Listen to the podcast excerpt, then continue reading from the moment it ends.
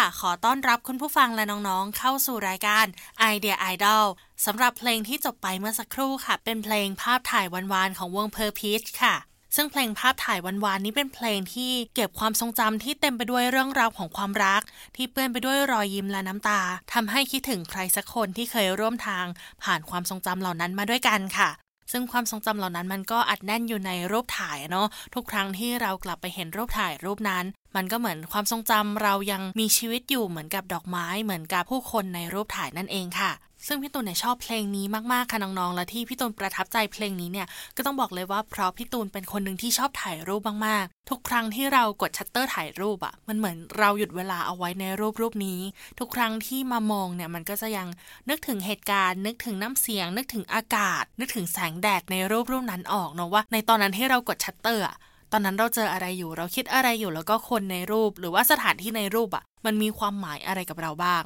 แล้ววันนี้ก็เปิดเพลงเกี่ยวกับภาพถ่ายแล้วเนาะ จะมาพูดถึงเรื่องอื่นก็คงไม่ได้ เพราะว่าวันนี้ไอเดียไอดอลของเราเนี่ย เรียกว่าคร่ำวอดอยู่ในวงการถ่ายรูปมาค่อนข้างนานเลยค่ะน้องๆ ซึ่งเชื่อว่าน้องๆ เนี่ยก็เห็นหน้าค่าตา แขกรับเชิญของเราคนนี้เป็นอย่างดีเลย เพราะว่าอย่างพี่ตนเองเนี่ยทุกครั้งที่มีเทศกาลพิเศษ หรือว่าจะออกไปถ่ายรูปกับแก๊งเพื่อนๆ เนี่ยก็จะเปิดดูแขกรับเชิญของเราคนนี้ที่เขาจะคอยสอนทริคเล็ก ๆ ในการถ่ายภาพ ถ่ายที่นี่ถ่ายยังไงถ่ายเทศกาลนี้ถ่ายยังไง ต้องบอกเลยว่าได้รับความรู้เกี่ยวกับการถ่ายภาพไปแบบเต็มๆเลยวิน้องๆอาจจะพอนึกออกแล้วใช่ไหมล่ะ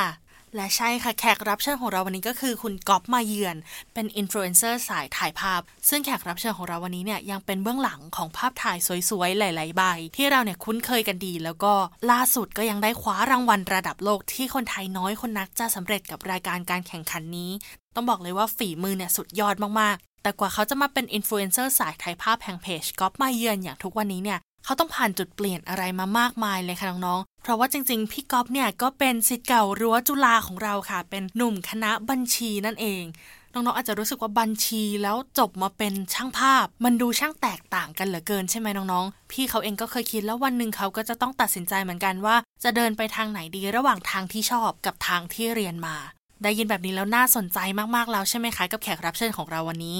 ยังไงถ้าทุกคนพร้อมแล้วเราไปเจอกับแขกรับเชิญของเราในวันนี้กันเลยดีกว่าค่ะ กับไอเดียไอดอล special EP ที่ 2 กับก๊อฟมาเยือนค่ะ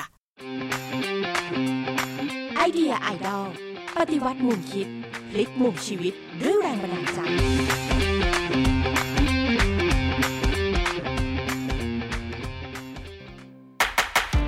ก๊อฟครับ กันตพัฒน์พฤติธรรมกูลนะครับทำเพจชื่อก๊อฟมาเยือนนะคนก็จะรู้จักในฐานะ content creator ทำเพจเกี่ยวกับถ่ายรูปแล้วก็เป็นช่างภาพครับถ้าให้นิยามตัวเองก็คงเป็นคนทำคอนเทนต์เป็นช่างภาพ แล้วก็เป็นคนชอบกินหมูกระทะครับชื่อก๊อฟมาเยือนมาจากสมัยเรียนเราต้องการเพจ สมัยนั้นเพจมันยังใหม่มากนะแล้วก็คือตอนนั้นอยู่ปีประมาณปี 3 ปี 2 ปี3อะไรเงี้ย แล้วเราอยากเอารูปถ่ายเรามาลงใน Facebook Page แต่ว่าเราไม่อยากตั้งชื่อให้มันทำซ้ำคนอื่น เราเลยตั้งมั่วๆขึ้นมาว่าก๊อฟมาเยือน แล้วตอนนั้นมันคนกดไลค์แล้วมันเกินกว่าจะไปแก้ไขมันได้ละ ก็เลยชื่อก๊อฟมาเยือนยาวมาเลย แล้วก็กลายว่าชื่อมันค่อนข้างติดหูเหมือนกันเรียนภาคการตลาดเออมันก็จะมีความแบบ marketing เบาๆอยู่แล้วเรารู้วิธี แบบแล้วเราสนใจในรายการในการแบบใช้การตลาดออนไลน์อะไรเงี้ยเรารู้สึกว่าเราทำอะไรก็ตามอะการตลาดออนไลน์สามารถ support อีกฝั่งหนึ่งของเราได้ แล้วตอนนั้นก็คือเริ่มถ่ายรูปเริ่มชอบถ่ายรูป เราก็เริ่มรับงานถ่ายรูป แล้วพอรับงานถ่ายรูปเนี่ยมันก็อยากได้ลูกค้าหลากหลายมากขึ้นนะแบบแต่ก่อนคือรับงานถ่ายรูปช่วงแรกๆเนี่ยก็จะเป็นรับปริญญางานแบบถ่ายคนรู้จักในจุฬาอะไรเงี้ยรู้สึกว่ามันได้แหละปีแรกๆ เพราะว่าเรายังมีคอนเนคชันของปีรุ่นน้องเรารุ่นพี่เราอะไรเงี้ยแต่ถ้าเกิดเราอยู่เงี้ยไปเรื่อยๆ มันมันเจ๊งแน่เออมันอาจจะแบบไม่ค่อยจี๊ดจ๊าดเท่าเดิม ก็เลยทำ marketing โดยการทำกระทู้พันทิปสมัยนั้นถ้าใช้พันทิปนะมันจะแบบ mass มาก ใช้คอนเทนต์พันทิปคู่กับเพจเราเหมือนโปรโมทว่าเนี่ยฉันถ่ายรูปอย่างนี้อย่างนี้นะ มาดูรูปต่อที่เพจนี้สิส่วนใหญ่ก็เวลางานน้อยๆอะพี่ก็จะทำกระทู้มากระทู้หนึ่งหนึ่งปีกับการถ่ายรูปของก๊อฟมาเยือน ตอนนั้นนั้นเป็นอย่างนั้นก็คือหัดถ่ายรูปใหม่ๆอะไรเงี้ยก็ดึงคนมาสู่เพจมาจ้างงานเรา งานพองานมีเราก็ไม่ต้องโพสอะไรทำงานไป พองานเริ่มน้อย โพสกระทู้ใหม่ ดึงคนขึ้นมาตามมาเพจต่อ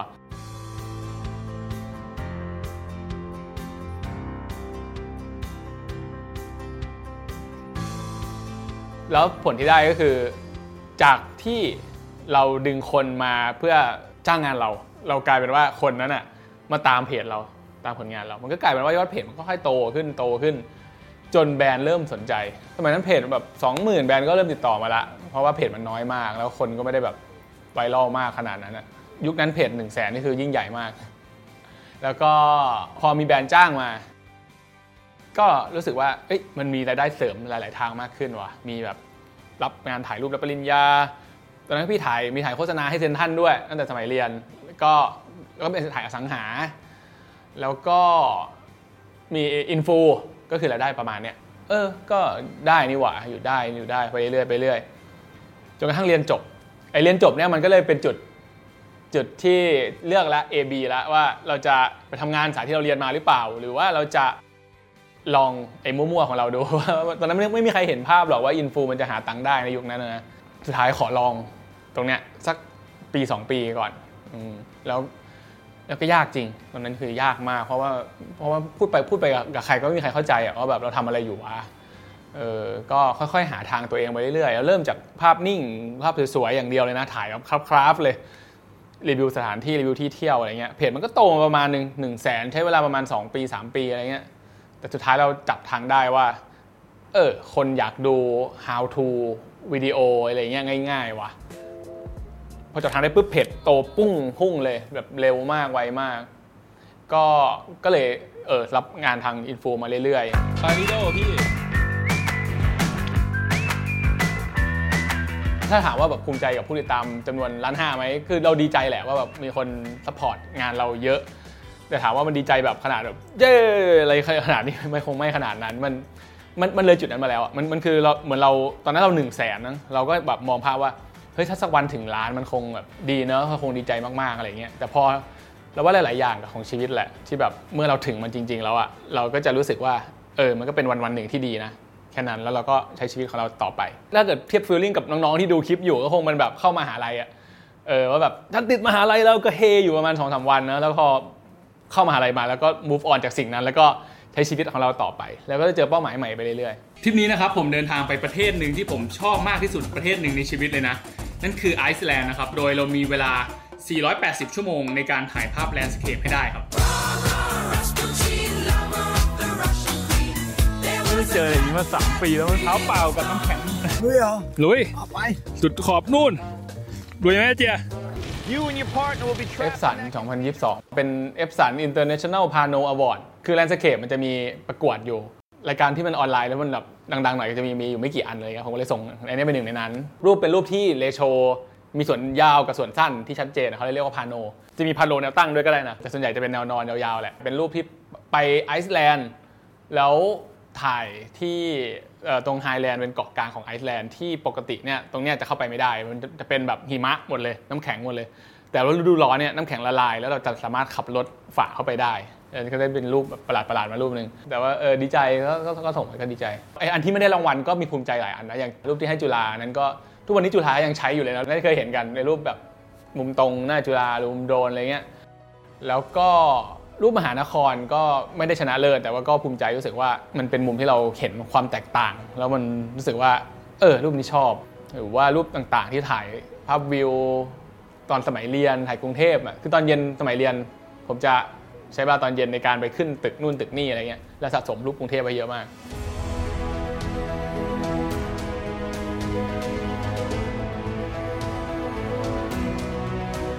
ถ่าย portrait สำหรับผมก็คือยากเหมือนกันนะเพราะผมไม่ได้ถนัดมากขนาดนั้นถ้าถ่าย landscape ภาพวิวอะไรเงี้ยก็จะค่อนข้างมั่นใจ ยากๆก็มีงานถ่าย Steve McManaman เป็นนักบอลลิเวอร์พูลอะไรเงี้ยเออผมมีเวลาถ่ายเขาประมาณ 10กว่าวิอะไรเงี้ยเออแล้วแบบได้ได้ถ่ายรูปไม่กี่รูปแล้วก็หมดละไปเออก็ก็ของ Adidas อันนั้น ถ่ายอิงก็ยากล่าสุดถ่ายอิงกับงานของหลุยหรือพี่ตองก็ยากอันนั้น เพราะว่า สภาพแสง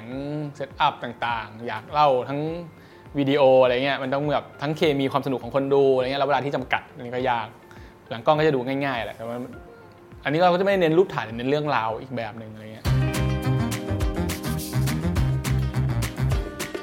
ที่เนี่ยผู้คนเป็นมิตรมากๆเลยนะครับ เราสามารถถ่ายรูปได้แบบตามสบายเลยนะทำให้ที่เนี่ยเป็นที่ในฝันของช่างภาพ street หลายๆคนนะครับที่ท้าทายถือว่าเป็นคิวบาร์นะเพราะว่า ผมอยากลองถ่ายรูปแนว street ดูก็อยากถ่ายให้มันแบบจริงจังเลยก็เลยใช้เวลากับมันค่อนข้างเยอะ แล้วก็ไปอยู่คิวบาร์ประมาณ 8 วัน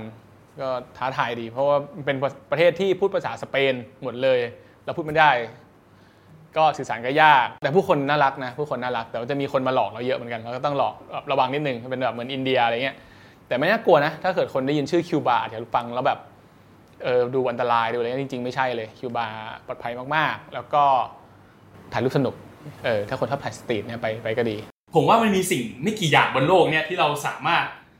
ถ่าย 100 รูปไม่ซ้ำกันโดยที่มันยังสนุกกับมันอยู่อะโปรเจกต์ญี่ปุ่น 100 ใบ คือจริงๆ มัน inspire มาจากเอ่อศิลปินของญี่ปุ่นที่เขาวาดภาพ 35 view of Fuji เออแล้วเราก็รู้สึกว่าอยากถ่ายรูป 100 ใบบ้าง คือในโลกเนี่ยผมว่ามันจะมีสิ่งที่เป็นแบบแลนด์มาร์คที่เราถ่ายรูปได้ 100 ใบโดยที่เราไม่ซ้ำกันเลยเนี่ยมีน้อยแล้วแบบแล้วเรายังสนุกกับการหามุมต่างๆ อยู่ ผมว่าฟูจิเป็นหนึ่งในนั้น ที่เราสามารถไล่ถ่ายได้แบบเยอะมาก มีวิวเมืองน้ำตก มีหิมะ มีอะไรโอ้โหเต็มไปหมดเลย แล้วแล้วแต่ละรูปอะเรารู้สึกว่าเราภูมิใจกับกับมันแล้วเลยอยากสร้างโปรเจกต์ที่เติมเต็มตัวเองขึ้นมาบ้างอะไรเงี้ย ตอนแรกก็คือไม่ได้กะว่าจะถ่ายลงร้อยใบหรอก แต่พอไปถึงแล้วแบบถ่ายทั้ง ประมาณใบที่7ใบที่8มันรู้สึกว่าเฮ้ยแม่งสนุกว่ะมีความสุขว่ะก็เลยงั้นทันจะทำให้ครบ 100 ใบแล้วกันลองดู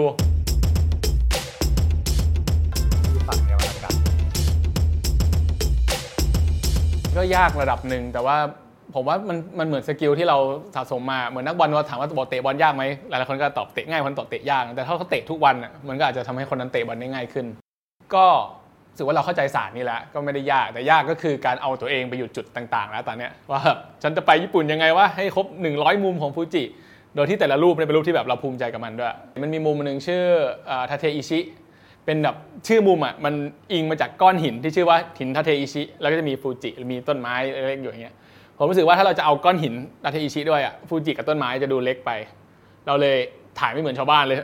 เราถ่ายทาเทอิชิแต่ไม่เอาไม่เอาหินนี่เลยแล้วก็เอาแค่นี้พอ ราะผมชอบต้นไม้ที่มันมีความเหมือนเชฟมันเหมือนต้นบอนไซอะไม่รู้ว่าเรียกว่าอะไรนะ แล้วก็มีฟูจิ แล้วเราก็อยากให้มันแบบดูสงบดูนิ่ง ก็เลยถ่ายให้มันดูออกมาเป็นแนวนั้น แล้วใบนั้นเป็นใบที่ชอบมากนะรู้สึกว่าเออไม่ค่อยซ้ำใครแล้วก็สวยดี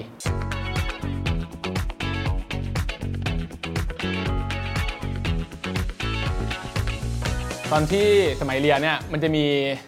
การตลาดอะจะมีการแข่งขันอันหนึ่งเขาเรียกว่า JMAT JMAT เนี่ยจะเป็นแบบเหมือนแข่ง ทั้งทุกคนต้องมาแข่งกันว่าใครจะแบบทำแผน marketing ได้ดีอะไรเงี้ยแล้วผมไปแข่งของปตท แล้วอาจารย์ก็บอกว่าถ้าจบไปแล้วเนี่ยลองสมัครปตทไหมมันก็เป็น career path ที่โอเคนะ ผมว่าถ้าทำกับปตท แล้วก็เป็น marketing ที่แบบค่อยๆโตไปเออแล้วก็ปกติเขาไม่ค่อยรับป.ตรีด้วยรับแต่ป.โทเออรู้สึกว่าเป็นแบบอากาศที่ดีมากๆ กับอีกทางหนึ่งที่รับจ้างถ่ายรูป เราสนุกกับมันมากกว่าแน่ๆ เออเพราะผมเป็นคนแบบไม่ค่อยมีวินัยตื่นเช้าเข้าเป็นเวลาไม่ค่อยได้ไอเนี้ยเหมาะกับเรามีความสุขไอเนี้ยน่าจะชัดเจนด้านอนาคต สุดท้ายเราเลือกไอที่เราชอบมากกว่า ไม่ได้แน่ใจว่าผมแนะนำคนอื่นได้ไหมนะว่าให้เลือกสิ่งที่ตัวเองชอบอะแต่ว่าผมเลือกวิธีนี้มาแล้วแล้วเราก็รู้สึกว่าเราเต็มที่กับมันได้ เราเห็นมันโตเราเห็นภาพของเราอะในจังหวะที่คนอื่นอาจจะยังไม่เห็นขนาดนั้น อืมแล้วพ่อแม่ก็บอกว่าไม่ค่อยอยากให้ถ่ายรูปเหมือนกัน เพราะว่ามันเขาเขาไม่เห็นแหละว่ามันจะเป็นยังไงได้ เออแต่สุดท้ายก็เลือกมาแล้วแล้วก็บอกขอลองสักปี 2 ปีแล้วกัน อย่างน้อยเราตั้งเดทไลน์ให้กับตัวเองไว้อะว่า ถ้าปี 2 ปีนี้ไม่ได้ เราค่อยกลับไปทำตัวนี้ก็ก็อาจจะพอได้ ที่ทะเลสาบยามากะเนี่ยเป็นอีกจุดหนึ่งนะที่มองฟูจิได้สวยมากๆ นี่คือระยะที่เห็นใกล้สุดแล้วน่าจะกล้องกล้องเนี่ยกล้องวิดีโออะพี่เห็นครั้งแรก IG กับ TikTok เนี่ยเริ่มมาประมาณตอนที่สัมภาษณ์นะ9วันละคือทำฟูจิมาได้ถึง day ประมาณ day เนะถ้าเกิดคนอ้างอิงจากคลิปใน TikTok ตอนนี้ก็ รู้สึกว่า short form มันมันมา ต่อให้เราชอบหรือไม่ชอบยังไงก็ตามแม่งแม่งแม่งมาแล้วแล้วเราไม่อยากเป็นคนที่ปล่อยปล่อยตัวเองอยู่กับแพลตฟอร์มเก่า รู้สึกว่าเราเราไม่อยากแก่ง่ายๆเรารู้สึกว่าเราอยาก adapt กับสิ่งใหม่อยู่ แล้วคนน่ะย้ายไปตรงนั้นเยอะ เหมือนเราประมาทเหมือนกันนะตอนตอนแรกๆที่แบบเราทำ Facebook Page อะมันคือช่วงอายุ 18ถึง25 ที่คนที่ตามเรานะแล้วพอผ่านไป 7 ปีแล้วอะเราลืมไปไว้ว่า 18ถึง25เนี่ยมันกลายเป็น 25ถึง34แล้ว แปลว่าคนที่ตามเพจในผมตอนนี้ก็จะเป็นคนที่เป็นผู้ใหญ่หน่อยละแล้วเราอยากจับ audience ที่เป็นเด็กที่หายไปตรงเนี้ยขึ้นมาทำ content ขึ้นมาใหม่ก็ยากละเพราะว่าเด็กเขาย้ายแพลตฟอร์มเว้ยเราประมาทไม่ได้ เด็กเขาย้ายไปย้ายไป TikTok ซะเยอะ เราก็เลยเออลองย้ายแพลตฟอร์มไปตามดูว่าเออคนรุ่นใหม่เขาเขาเป็นยังไงบ้าง ใช้เวลานานมากๆเหมือนกันนะกว่าจะจับทางวิธีการเล่าเพราะทุกอย่างมันคิดใหม่หมดเลยอะมันไม่สามารถแบบเอากอล์ฟมาเยือนที่คุณเห็นใน Facebook หรือ YouTube อะ ไปอัปใน TikTok แล้วคนจะดูนะ ไม่ได้เลยอะแบบเหลือแบบหลักร้อยหลักพันเลยอะเราต้องคิดอะไรที่มันแบบ optimize เพื่อแพลตฟอร์มนั้นๆ มากๆเออผมใช้เวลาโอ้โหคิดเป็นปีเลยอะทำแล้วลองผิดลองถูกอัพแล้วก็ลบอัพอัพอัพลบไปเรื่อยๆ จนกระทั่งเจอว่า เออเล่าเรื่องประมาณนี้เนื้อหาประมาณนี้อันนี้ work แล้วแล้วเราก็ไม่ได้ขายวิญญาณเราเกินไปอะเรายังรักในผลงานของเราอยู่บ้าง ไม่อยากให้แบบเราไปเต้นหรือเราไปทำอะไรที่มันแบบไม่ใช่เราอะก็เลย เออ ตอนนี้เจอแล้ว TikTok กับ IG Reel ที่เราชอบด้วยแล้วคนดูก็น่าจะชอบด้วย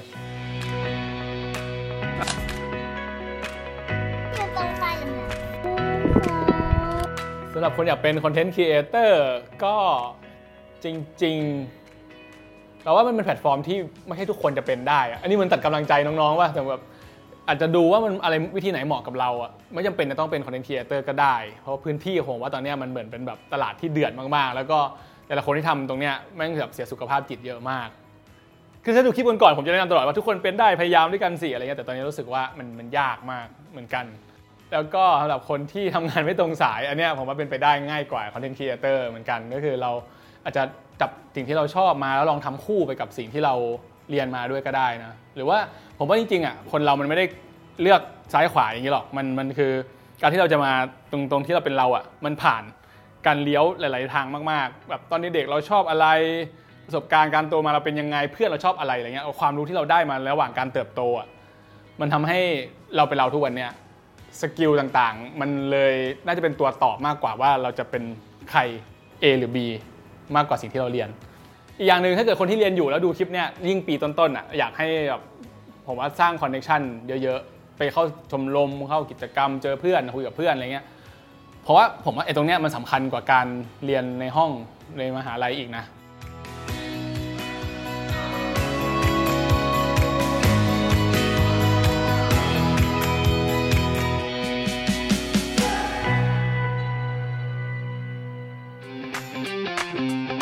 ไอเดียไอดอล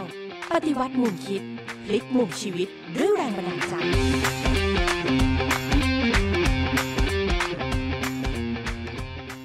และทั้งหมดนี้ก็คือเรื่องราวของแขกรับเชิญคนเก่งของเราวันนี้ค่ะ คุณก๊อฟแห่งเพจก๊อฟมาเยือนนั่นเองค่ะ หวังว่าแขกรับเชิญคนพิเศษของเราวันนี้เนี่ยจะสร้างกำลังใจแล้วก็แรงบันดาลใจให้น้องๆได้ไม่มากก็น้อยนะคะ ซึ่งต้องบอกเลยว่าเรื่องราวของคุณก๊อฟมาเยือนเนี่ยก็ค่อนข้างตรงกับหลาย ๆ คนในยุคปัจจุบันเนาะที่เราเรียนมาแบบหนึ่งแต่ถึงเวลาเราอาจจะมารู้ว่าเราชอบอีกอย่างหนึ่งทีนี้แหละมันถึงทางแยกแล้วว่าเราจะไปทางที่เราเรียนมา เราอาจจะรู้สึกว่าทางเนี้มั่นคง แต่มีความสุขหรือเปล่าอีกเรื่องหนึ่ง แต่ว่าอีกทางหนึ่งคือทางที่เราชอบ มีความสุขแน่ๆแหละ แต่มันมั่นคงหรือเปล่า พี่กอฟค่ะเป็นตัวอย่างหนึ่งที่ทำให้เราได้เห็นว่าการรู้จักตัวเองให้ดี รู้ว่าเรามีความสามารถเท่าไหร่ มีกำลังเท่าไหร่ สามารถพัฒนาไปได้ในทิศทางไหนบ้างเนี่ย แล้วก็นำทุกอย่างในชีวิต ไม่ว่าจะเป็นประสบการณ์วิชาความรู้แล้วก็ความชอบมาประยุกต์ใช้เข้าด้วยกัน จนกลายเป็นคุณกอฟมาเยือนในปัจจุบันนี้นั่นเอง และก่อนจากกันไปค่ะพี่ตูนก็มีอีกหนึ่งเพลงที่จะมาให้กำลังใจน้องๆ เป็นเพลงที่เชื่อว่าฟังแล้วน้องๆ เนี่ยจะมีกำลังใจในการตามหาความฝัน แล้วก็ทำตามความฝันนั้นให้เป็นจริงค่ะ เพราะเพลงนี้เองพี่ตูนก็ฟังประจำเหมือนกันเวลาที่เราเหนื่อยจน เราต้องหยุดสักพักหนึ่งเพื่อถามว่าเราทำอะไรอยู่แล้วเราอยากไปต่อจริงๆไหมเพลงนี้ชื่อว่าเพลงคุณได้ไปต่อของอะตอมชนะกันค่ะเป็นเพลงที่จะทำให้เราได้ถามกับตัวเองค่ะว่าเหนื่อยหรือเปล่ากับสิ่งที่ทนอยู่กับสิ่งที่ทำอยู่ ในวันที่ไม่มีใครเข้าใจเรา แล้วเราอาจจะต้องเดินไปคนเดียวเนี่ย เรามีแรงพอจะเดินไหวหรือเปล่า ถ้าเหนื่อยก็นั่งลงก่อนค่ะ แล้วก็ค่อยๆ หายใจลึกๆ เอาความฝันที่เรามีเนี่ยเอาไว้เตือนใจ แล้วก็เปลี่ยนมันมาเป็นพลังให้เราก้าวเดินไปอย่างเข้มแข็งเนาะและสำหรับวันนี้ไอเดียไอดอลก็หมดเวลาลงแล้วค่ะ กลับมาพบกันได้ใหม่ทาง CU Radio Plus FM 101.5 MHz หรือถ้าสำหรับใครที่อยากไปดูไอเดียไอดอล special แบบเห็นหน้าค่าตาของแขกรับเชิญเนี่ย ก็สามารถไปดูได้ที่ Facebook YouTube แล้วก็ล่าสุดมีพอดแคสต์แล้วค่ะน้องๆ ก็สามารถไปติดตามรับฟังรับชมกันได้เลยนะสำหรับวันนี้หมดเวลาลงแล้ว ก็ขอลากันไปก่อนกับเพลงของคุณอะตอมชนกันต์ คุณได้ไปต่อค่ะ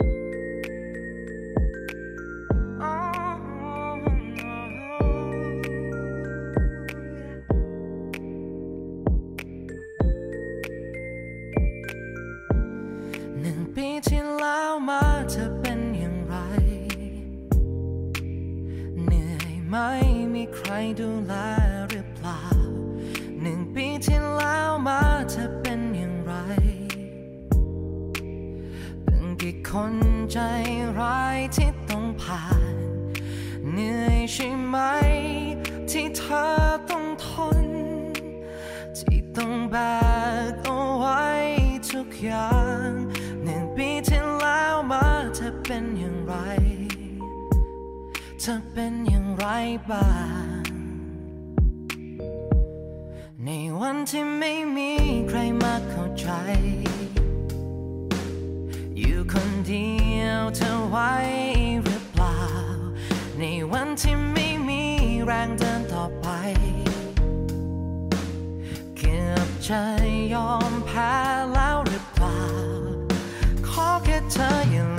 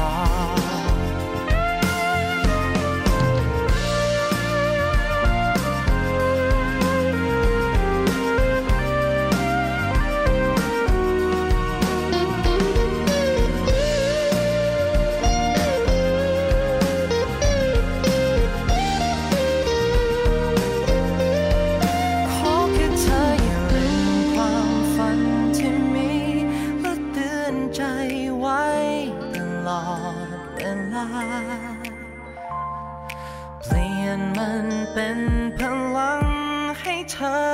ดีกว่า โอ้พรุ่งนี้จะดีไม่ดีกันแล้วไง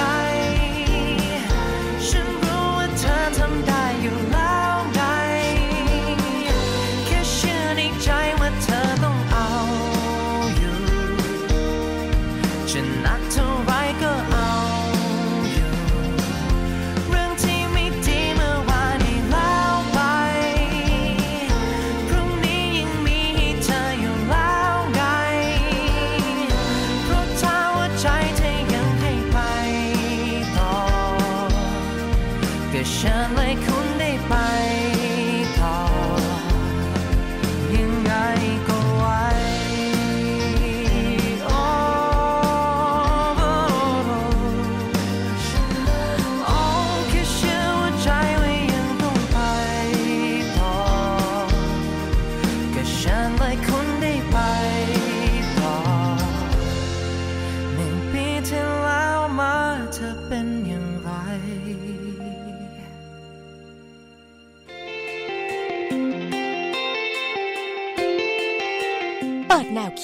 ร้างจินตนาการใหม่ กับรายการไอเดียไอดอลเพราะชีวิตไม่ได้มีแค่อยู่ไปวันๆ